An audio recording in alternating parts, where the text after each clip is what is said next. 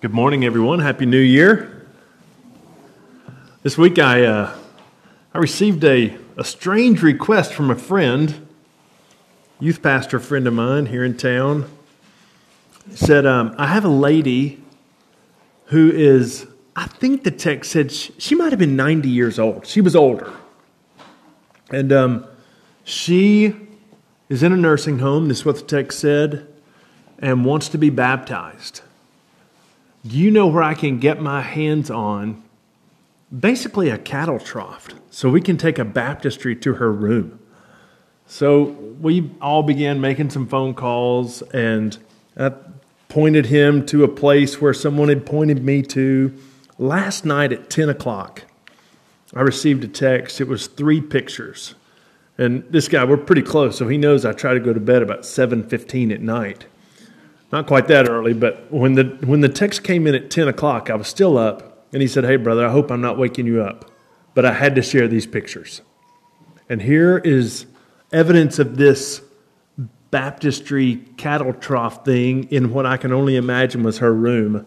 And my buddy Michael and uh, the lady's son, Chuck, were sitting there right beside her, and she's coming up out of the water in this room. And I just thought, what a great picture and great story of, of someone embracing Jesus and someone wanting to um, just make the confession I have, I have been saved and redeemed by one who, who loved me sacrificially and uh, offered himself up for me. And it was just a great story, so great that I just share that with you.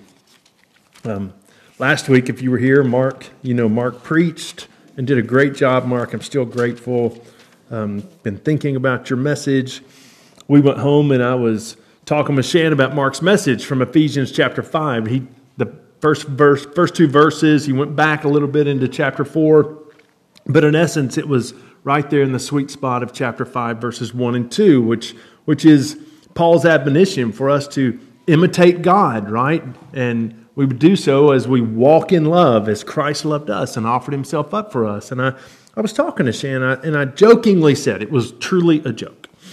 I said, Yeah, Mark, Mark got to challenge us to imitate God by, by walking in love and loving Jesus. And he, he spent his morning talking about the sacrificial love of Jesus. And then next week, I'm going to be standing before the people and challenging them to imitate God and, and run from sexual immorality and impurities and greed. And something's not quite fair about that, is, was my take. But to be honest, the subjects are actually much more related than they may first appear. Um, both fall squarely underneath the heading of imitate God. And we've all of our songs this morning have, have led us to worship and recognize the holiness of God in the gospel and the words of life which point us and direct us to ways that we can walk in holiness and walk imitating the Lord. Listen, if believers are to imitate God, they will not only walk in love as we were admonished last week through Mark's message, but we'll also walk in holiness. In 1 John chapter 1 verse 5, John would later write. So after Paul wrote this, John would later write in 1 John that God is light and in him is no darkness at all. I've been amazed in this whole house building process that we're in that there may be 13 trillion different shades of white. I didn't realize that there were so many names for white, but it only requires one dot of another color to make pure white something else, right? And the same is true with sin. John would also record the words of Jesus in John chapter 8, verse 12, whereby Jesus of himself would say, I am the light of the world. Whoever follows me will not walk in darkness, but will have the light of life. Now, we've already been challenged with this admonition throughout the book of Ephesians in a general sense, right? But as Paul continues to write to the believers in Ephesus, the church of Ephesus there, now in chapter 5, beginning in verse 3, he gets specific in his description of the characteristics and the fruits of life that are to be avoided by the follower of Christ. And frankly, they're not even to be named among the life of a Christian. So, what Paul has to say in the following verses that we're going to look at, it is very pointed, it is very heavy, and it is as applicable today as it was when he wrote it, as Bill alluded to in his prayer, to the hypersexually charged first century city of Ephesus. And you would have to agree with me that more and more the church reflects the culture we live in as opposed to the holiness of God. So, my prayer may God give us ears to hear, and may He enrich us with faith to apply this text to our lives this morning. May He also help us run from sin. May He help us and empower us by His Spirit to imitate Him in holiness and to participate with Him in shining His light. Would you turn your attention to Ephesians chapter 5? I'm going to read a lot and try to cover a lot this morning, um, starting with verse. I'm going to start where Mark began last week in verse 1 and read through verse 14. This is Ephesians chapter 5. If you're new to studying God's Word, you can flip through, and find yourself in the New Testament, get through the Gospels Matthew, Mark, Luke, and John. And eventually you'll get to some books that say Galatians, Ephesians, Philippians, Colossians. Find that Ephesians book. That's where we are, chapter 5. This is the word of the Lord. Therefore, be imitators of God as beloved children and walk in love as Christ loved us and gave himself up for us, a fragrant offering and sacrifice to God. Now in verse 3. but sexual immorality and all impurity or covetousness must not even be named among you, as is proper among the saints. Let there be no filthiness, nor foolish talk, nor crude joking which are out of place. But instead, let there be thanksgiving. For you may be sure of this that everyone who is sexually immoral or impure, or who is covetous, that is, an idolater, has no inheritance in the kingdom of Christ and God. Let no one deceive you with empty words. For because of these things, the wrath of God comes upon the sons of disobedience. Therefore, do not become partakers with them. For at one time you were darkness, but now you are light in the Lord. Walk as children of light.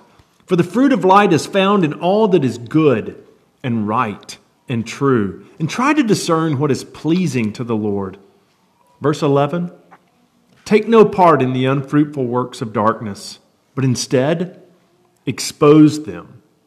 For it is shameful even to speak of the things that they do in secret. But when anything is exposed by the light, it becomes visible. For anything that becomes visible is light. Therefore it says, Awake, O sleeper, and arise from the dead, and Christ will shine on you. This is God's word for us, his people, and I'm grateful for it and ask for his help now to explain it. I'm going to be dividing this text and passage into two primary parts. The first will be from the first 10 verses, and that is to be holy. So I'm borrowing from verse 1 to continue the train of thought here. Be holy. And then the second half of what we're going to be talking about is be illuminating, right? So shine the light into and onto the darkness. Let me pause just for a second and under this umbrella of be holy, take you backwards to where we've already seen this and experienced this. A lot of y'all are continuing to work on our memory verses um, from the first chapter of Ephesians.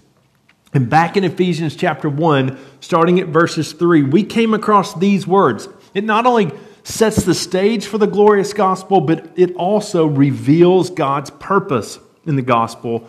Paul writes this Blessed be the God and Father of our Lord Jesus Christ, who has blessed us in Christ with every spiritual blessing in the heavenly places even as he chose us in him before the foundation of the world. Now, listen to this. Why did he do this? That we should be holy and blameless before him. We fast forward to the end of the New Testament. We find a book called First Peter.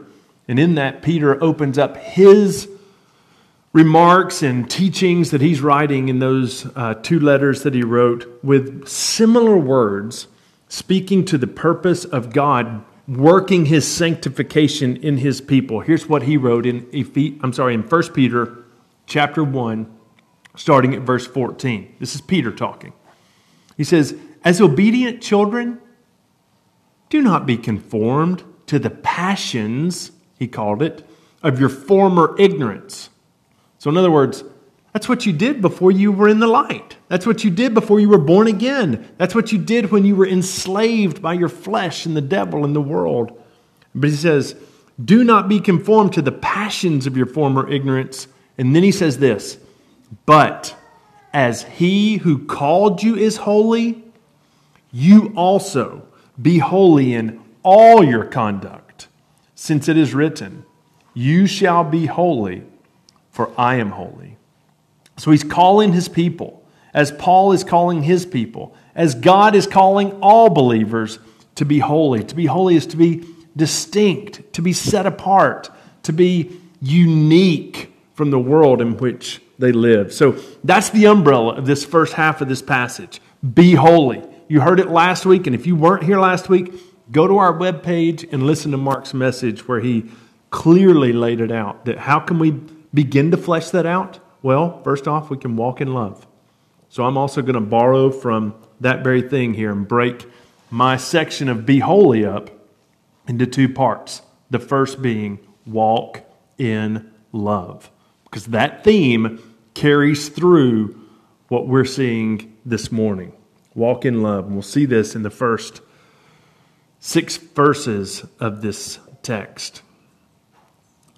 I'm using um, I'm about to use a word poison to describe some of these things that Paul tells us to avoid sexual immorality, impurity, coarse jesting, all of these things. I'm going to use the word poison, and I'm doing so borrowing from a Puritan pastor whose name was Thomas Goodwin, who lived and preached during the 17th century. Thomas Goodwin explained this that sexual immorality secretly, sorry about that, secretly conveys poison to a person's heart. Think about this. The, the tiptoeing in of the waters of sexual immorality is, is equal to injecting into a person's heart drip after drip after drip of life stealing poison. So I want to kind of build upon that in just a few minutes. It struck me that as I was writing this out and working through this passage, that years ago I wrote a, read a book by a guy named Dan Webster, and I cannot remember the title of that book, but one little illustration he used in there has always stuck with me. Is it true? Who knows? Kind of go with this as the point that I'm trying to make with it, relaying what has stuck in my head all these years. He wrote about this little kid who was sitting on the bank of a creek and he's fishing. You know, probably my kind of fishing, right? Long pole, short string, big red bobber, short attention span. So I can just throw that little thing out into the water, and if it goes down, I'm going to yank that thing up. But other than that, I really have no skills in the world of fishing. I went fishing one time with some buddies from Fort Worth, Texas, and we drove over to Arkansas, where these guys were from, and we're standing on top of this boat. I mean, he's in the front of the boat, and I'm somewhere in a seat, and I'm, I'm trying to fish like they are, this kind of bass fishing. And it seemed like every 10 seconds they're yanking a massive bass into the water, and I'm just kind of doing nothing. I'm just imitating them, and nothing is happening. So they could feel that fish hitting and yank it in, and, and I couldn't. My style of fishing is this child's style of fishing, right? Follow the bobber, bobber goes in the water, reel it in, hope for the best. But this kid, as he's fishing, he had found large worms. put it in the can, goes to the creek, reach in that can, take a big old giant worm, put it on the hook, throw it out there. And he does this all day and he's catching things and his, his hand is getting more and more sore as the day goes on. And as it turns out, as it the story goes, it's not ba- big, massive worms, but they're baby poisonous snakes. You begin to wonder if, huh, is this true or not? Go with me. But as this child is taking a little bit of poison from each bite that he takes in, he's getting more and more sick to the end of this child's life until they later find out what happened. Sad story. The reason I share it with you is not only to tell you what weird stories have stuck in my mind as I've read throughout my life, but isn't this how sin works? I think it's what Thomas Goodwin is getting at. What starts as an innocent glance, what starts as an innocent taste, what starts as a wondering eye or a wondering phone call or a late night, whatever the case may be, permeates our soul like a poison, killing us from the inside out. So Paul addresses that very thing. If you'll look at your text and this outline, I put number one under this as poisons to avoid as a believer. Poisons to avoid as a believer. Notice what the passage says again in verses 3 and 4. But sexual immorality and all impurity or covetousness must not even be named among you, as is proper among the saints. Let there be no filthiness, nor foolish talk, nor crude joking, which are out of place. Listen, many of these things overlap. Many of the words that we're coming across in verses 3 and 4 overlap, so I won't take a deep dive to explain each of them, but I will touch on a few of them. The first one out of the gate is this sexual immorality. This comes from the Greek word porneia, from which we get our word pornography. MacArthur writes about this word that porneia refers to all sexual sin, and all sexual sin is against God and against godly love thus tying verse 3 to verses 1 and 2, where we were called imitate God, walk in love, just like Christ, who sacrificially gave himself up for us. I, I do quotes there because I'm paraphrasing the remainder of verse 2. Now, this is undeniably true, what, what MacArthur has said about this, right? That this is against God. This is against godly love because it is not only sexual immorality is not only an antonym to self control, but it also stands in total contrast to the selfless and sacrificial love of Christ. Right? Sexual immorality or sexual sin has the gratification of self as its aim. It cares nothing about who is hurt or cares nothing about who is used. It cares nothing about the object of desire or the object of gazing or whatever the case may be. Um, and cares nothing about how they're used. Sacrificial love, on the other hand, which we learned about in verses 1 and 2 last week, has the good of others as its aim. And in the case of Jesus, not even death prevented his expression of love for others. This is why John the Baptist said, Behold, the Lamb of God who takes away the sin of the world. And this is why Jesus of himself referred to him as a good shepherd, because nothing would prevent him from expressing his shepherding love, sacrificial love to his sheep. He says, The thief comes only to steal and to kill and to destroy. But I came that they may have life and have it abundantly. I am the good shepherd. The good shepherd lays down his life for his sheep. Now, that's the truth. But we as people are prone to seeking for life in all the wrong places. We're seeking to find things that'll scratch the itch that comes from within in our temptations and in our sin that can never satisfy. But Jesus came to provide life, and he offered his life, his own life, so that we who trust in him might have it. Sexual immorality, poison to avoid. Another poison to avoid that he mentions here is just, he blanketly says all impurity. And then he says covetousness. So we have this overarching statement of things that he's making here in verse 3 that are to be avoided if we're going to walk in holiness, if we're going to imitate God. Covetousness. These seem, there seems to be a repeated pattern when it comes to greed and covetousness in, in all of our lives, right? This pattern of I want, I deserve, I demand. Think about King Ahab in the Old Testament. King Ahab looks across the way, sees Naboth's vineyard, and says, I want that. And then his wife begins to speak into him and says, Well, you're the king, you deserve it. And then she begins to hatch a plan of taking it and securing it. Greed gone wrong. Think about two other men in the New Testament um, Herod the Tetrarch, Matthew chapter 14, and a guy named Felix. Felix was one of the last people that uh, Paul stood before and who had the authority to free Paul, but didn't until he was handed over to someone else. So you got two guys in the New Testament, one in Matthew and one in Acts Herod the Tetrarch and a guy named Felix, both in power and both have something in common. If we were in a little small group, I'd say, What thing in common do these two men share?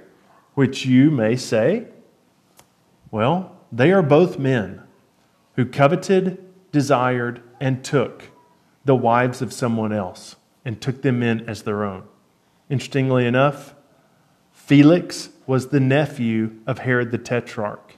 They both had coveting and idolatrous desires, greedy desires for someone else. In the context of Ephesians 5, this seems, this covetousness that he's bringing up, seems to center in and have um, a contextual wrapping paper in sexual immorality. And we've seen it in the New Testament. We saw it in the Old Testament, and we see it even in our own lives.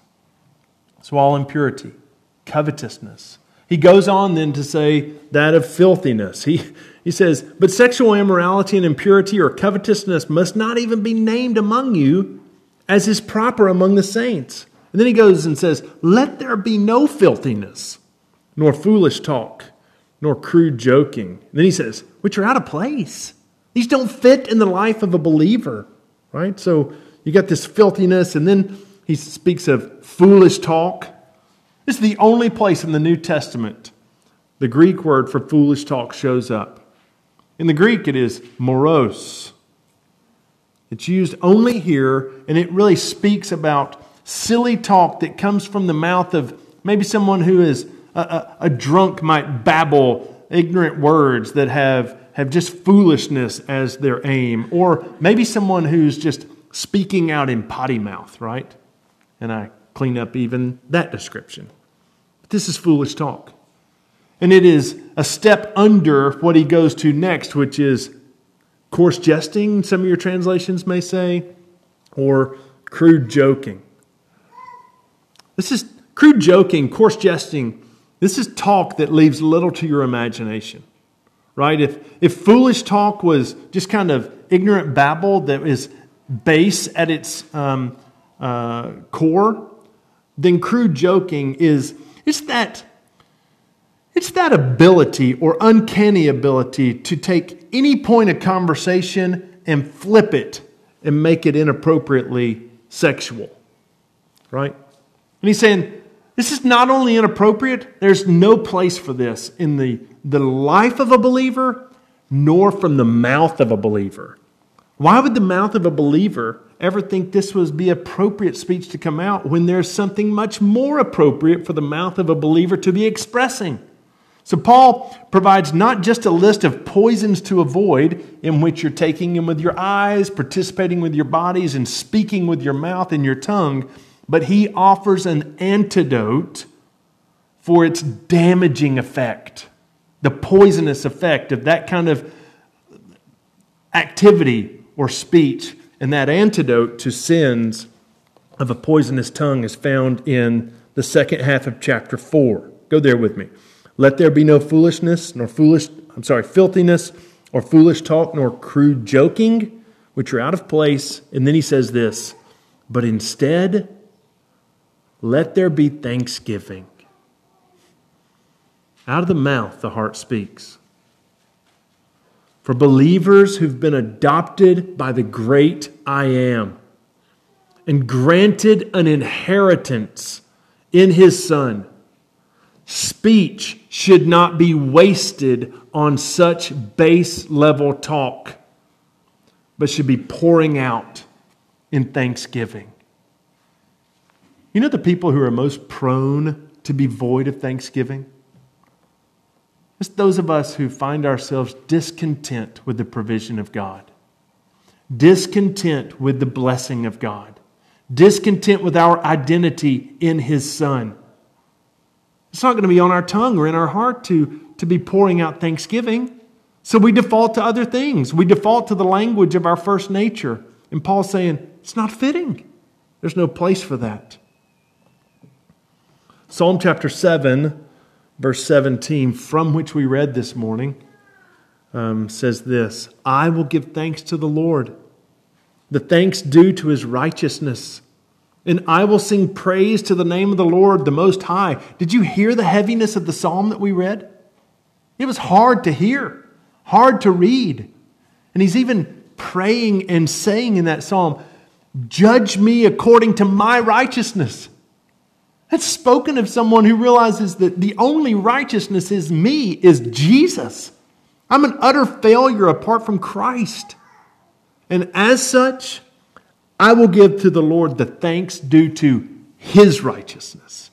Thanks be to God that this Christian life, this walk of imitating God, is not left solely on us and our ability, but Christ in us, the hope of glory. He's provided us an antidote to sins of a poisonous tongue. And now, next, starting at verse 5, he's given us reasons. And I want you to hear these reasons to avoid these poisons of sexual immorality and greed. I'll point out two. I could have added a longer list had I gone back to verses 1 and 2, which um, we, we had shared with us last week with Mark. And Mark said, all of the things that follow the word as provide for us reasons to imitate God, right? So add that to your list if you would like. I'm going to share two. Mine are a little, unfortunately, heavier because the text demands that they be. Here they are.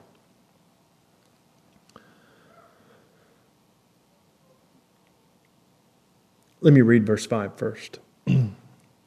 For you may be sure of this Interesting way that Paul puts that language. It's as if Paul has said this over and over and over and over again during his 18 months to two years of teaching in Ephesus. You've heard me say this. Take this to the bank. You can count on it. Or in this language, you may be sure of this. And then he says what they may be sure of that everyone who is sexually immoral or impure, who is covetous, that is an idolater, all of the things he's just mentioned, has no inheritance in the kingdom of Christ and of God. No inheritance?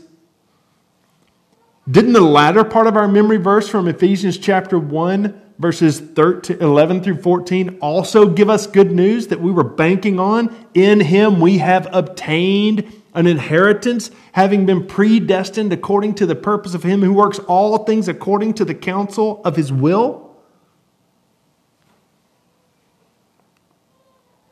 So that we, we who are the hope to, first to hope in Christ, might be to the praise of His glory. And then He goes on to talk to the Gentiles. In Him you also, when you heard the word of truth, the gospel of your salvation, and believed in His name, you were sealed with the promised Holy Spirit who is the guarantee of our salvation, the guarantee of our inheritance. So now all of a sudden he's saying, Listen, for you may be sure of this, that everyone who's sexually immoral or impure or who is covetous, that is an idolater, he has no inheritance in the kingdom of Christ and God.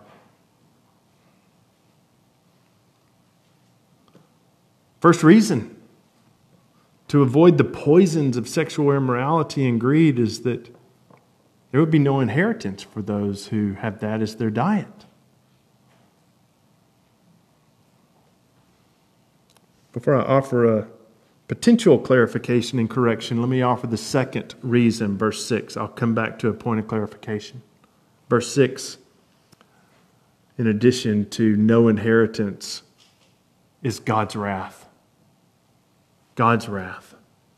Listen to this. Paul writes, Let no one deceive you with empty words.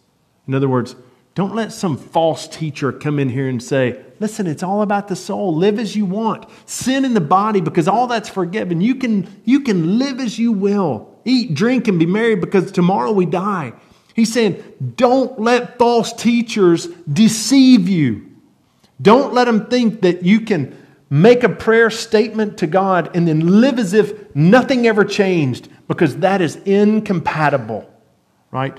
Let no one deceive you with empty words, for because of these things the wrath of God comes upon the sons of disobedience. Paul's being as clear as possible here. Authentic believers, those who are genuinely converted, will spring forth with a new ethic of living.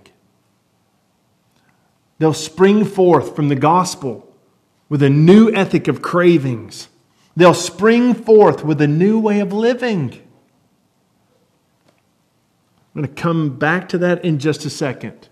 Let me offer this point of clarification. Because you could be sitting here in this room struggling to fight the temptation of sexual immorality. You're a believer. You're still kind of wrestling through with some of the holdovers of that old man that's, that's rearing its ugly head, and you find yourself, oh, I did it again. This is not speaking to the person who is struggling to fight against sin. This is speaking to the, to the person who is indifferent to sin. He's speaking and saying, listen, if, if you're making a practice of sexual immorality, if you're making a practice, and this is what defines your life, this kind of language, this kind of activity, this kind of sin, don't kid yourself to thinking that there's been conversion in your life. And he's saying for those people, there is no inheritance. Why? Because people who are of the inheritance have been granted and graced a new ethic have been granted and graced a new life. There's a change that's been wrought. Not perfection, but change. They're still within the believer even after mess ups, which, as I recall last week, even Mark said, I'll probably sin sometime today. Right? I say just to lighten the mood here, but case in point, or to be real, the absence of those kinds of thoughts of, hey, this is displeasing to God, is an indicator, is a potential indicator that, hey, maybe I have no inheritance because maybe I've not been genuinely converted. He doesn't leave us there. He moves on the text to verses 7 through 10. And whereas we began to look at this study under imitate God with walk in love, and I hope you see why we're saying walking in love, because the love of Christ compels us, and also the love of Christ and others will cause us to live differently than what sexual immorality demands. Now we look at this walk in light, and my time is quickly going away from me. Verses 7 through 10. Let me offer you a couple things about what he says here. First, the text. Therefore, do not become partners with them. Who is them? These people who have as their practice sexual immorality. These people who have as their the fruit of their life impurities, filthiness, crude jesting. And he says, don't listen, run from that. Don't join in because the the gang and groups making comments that are getting a laugh from other people. That's not how we live. Therefore, do not become partakers with them, for at one time you were darkness, but now You are the light in the Lord. From verses 7 through 8, walk in light. I add this encouragement from Paul Remember who you are. Remember who you are. Again, Paul begins this next section with a command of, to abstain. This time, it's close participation with folks who are walking in sexual immorality, partnership with, with things that are relishing in sin in general, in sexual immorality, impurity, and greed in particular. However, this time he does so pressing in. He's pressing in on the believer's new identity, his new nature, and his new life. When we studied Colossians chapter 1, we came across a great truth from verses 13 and 14 where Paul said, This is what happened as a result of the gospel. He has delivered us from the domain of darkness and transferred us to the kingdom of his beloved Son, in whom we have redemption, the forgiveness of sins. And Paul again in 2 Corinthians chapter 5 wrote of the newness of new birth, the newness of new life when he said, Therefore, if anyone is in Christ, he's a new creation. The old has passed away. Behold, the new has come. Remember who you are. That's what he's, that's what he's pressing in on. And then he says this in the second part of verse 8 and all of 9. And it's my language. We'll read the text in a second. It's just this Be led by the Spirit, not your body. Be led by the Spirit, not your body. Watch what he says. Walk as children of light. And then he, in parentheses in my Bible, it goes on to say, For the fruit of light is found in all that is good and right and true. Do these three things sound familiar to you? I bet they do. They come from the fruit of the Spirit, right? So it's almost as if Paul is mixing his metaphors here, and, and we look back at Galatians chapter 5 to get the complete teaching and list of what he says there about what to avoid and what to walk in as we're going to walk in the Spirit and, and walk by the fruit of the Spirit. So I'm, I'm going to invite you to turn backwards one book to Galatians chapter 5, starting at verse 16. I'll hold my comments to a zero and just read this passage until we get to the fruit of the Spirit which he's mentioned here in Ephesians chapter 5. So, Galatians 5, verse 16, he is saying the same to a different group of people. This is actually the first letter that Paul wrote um, in response to his first missionary journey. And he says this I, But I say, walk by the Spirit, and you will not gratify the desires of the flesh. In other words, you won't give in to them. For the desires of the flesh are against the Spirit, and the desires of the Spirit are against the flesh, for these are opposed to each other to keep you from doing the things you want to do. 18. But if you're led by the Spirit, you're not under the law. Now, the works of the flesh are evident. And I'll just add this in most list of vices and poisons that Paul provides in his letters, to avoid that's not fitting in the life of a Christian. It's not helping you imitate God at the top of his list is sexual immorality. And here again it happens.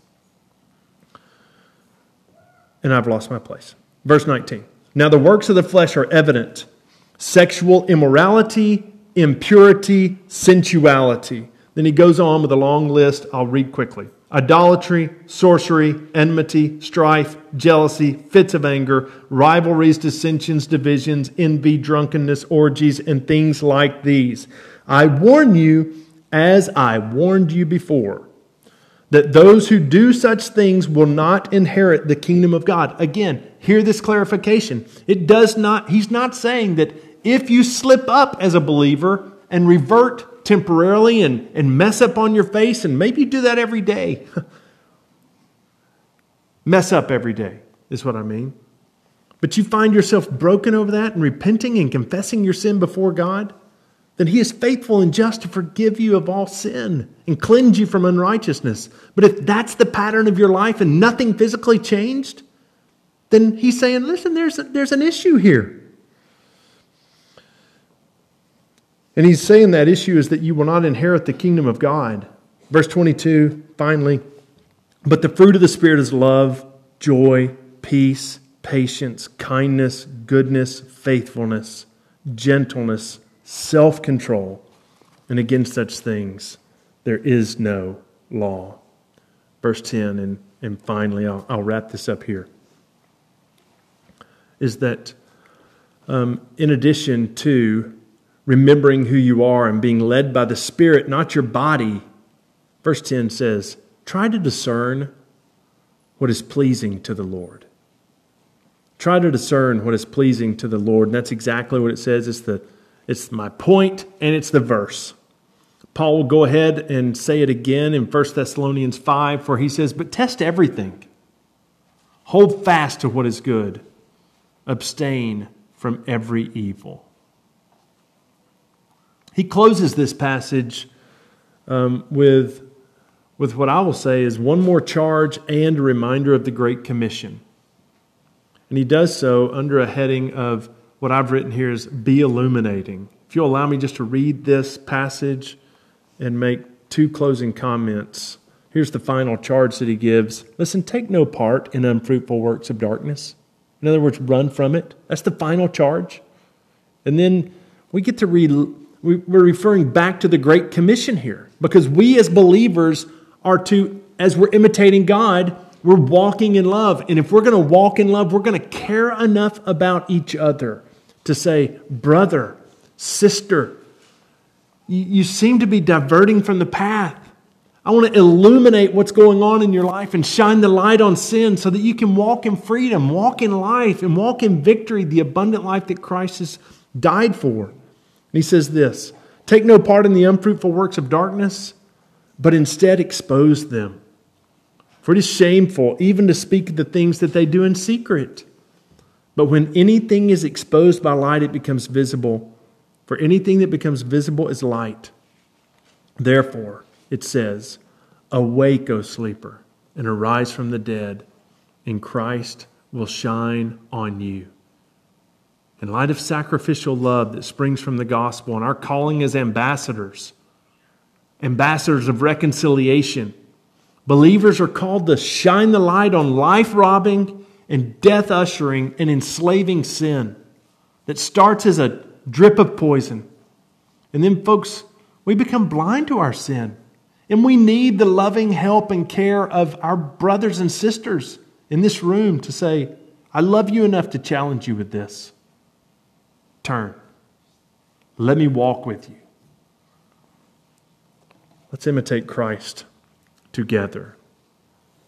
I tell you what I'd like to do is Wednesday night walk you through something that the Lord kind of turned the lights on for me this weekend in my study as a parallel application from Jesus' teaching from the Sermon on the Mount. As I was reading Saturday morning, Matthew chapter 7, I was struck in the heart at how applicable his words are there to what Paul is saying here. Not least of which, when he gives the, the um, basic premise of teaching in Matthew chapter 7 to, hey, how you want people to treat you, treat others, is, is a reminder for me that I'm to be helpful in the life of my brothers and sisters but I'm also to be praying to the Lord Lord, I need your help. And also, listen, I want to help people mind the specks in your own eyes. Right? Do you remember when Jesus said, Listen, don't judge lest you be judged, and don't worry about the speck in your neighbor's eye until you deal with the log in your own.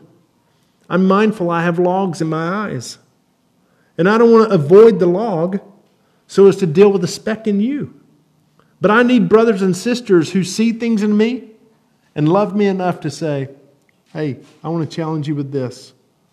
And Matthew's recording of Jesus' teaching is saying, don't we all want to see each other walking in health and abundant life and the absence of condemnation and in grace and victory in Jesus? Then we need each other to help point us to the gracious gospel of Jesus and away from temptations to gratify the sinful nature of our flesh.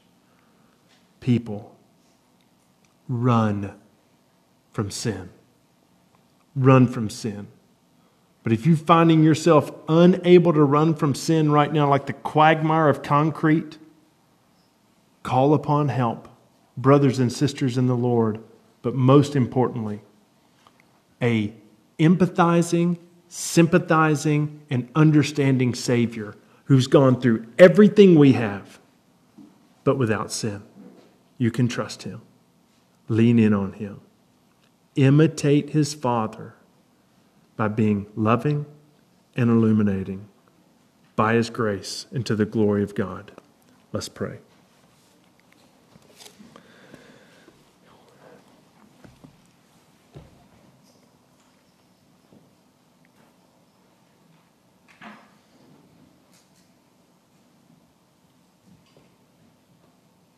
Heavenly Father, we want,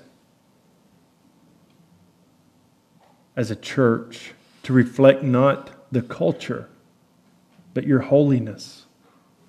We desperately want to imitate you in your love and your holiness. And we're desperately incapable of doing that on our own. We fall short at every turn. We find ourselves longing for Egypt and thinking that we had it pretty good when we were there. Lord, thank you for your patience with us. Thank you for your grace toward us. Lord, continue to work sanctifying work in us so that, that the things that were tasteful for us when we lived in darkness will grow more and more and more and more distasteful to us now that we are light. Lord, help us to shine and reflect your light for your glory and by your grace. We desperately need your help to walk in holiness. But that's what we want, Lord. And would you ever in, make it more ever increasingly our desire? Or would you remind us, even as we go through this day, of the gracious things of the gospel for which we have to be thankful? And content and rest our heart in you as a, an antidote for our wandering eyes and hearts toward things that never will satisfy. Thank you for doing this. We ask you to continue. Lord, before I say amen, or would you comfort those in this room that are struggling with sin as we speak? Maybe there's a habit in their life and they, they desperately want that habit to be gone. Would you empower them through your spirit? Would you have men and women come alongside them as is appropriate to their own gender that will love them enough to pray and wrestle with them and to cling on to your word and to seek to discern what is right and pleasing to you? And would you cause that to be realities in each and every one of us? But would you issue grace and mercy to the heart of those who feel defeated right now? And may they rest in the goodness of you, in the goodness of the gospel. We pray in Jesus' name. Amen.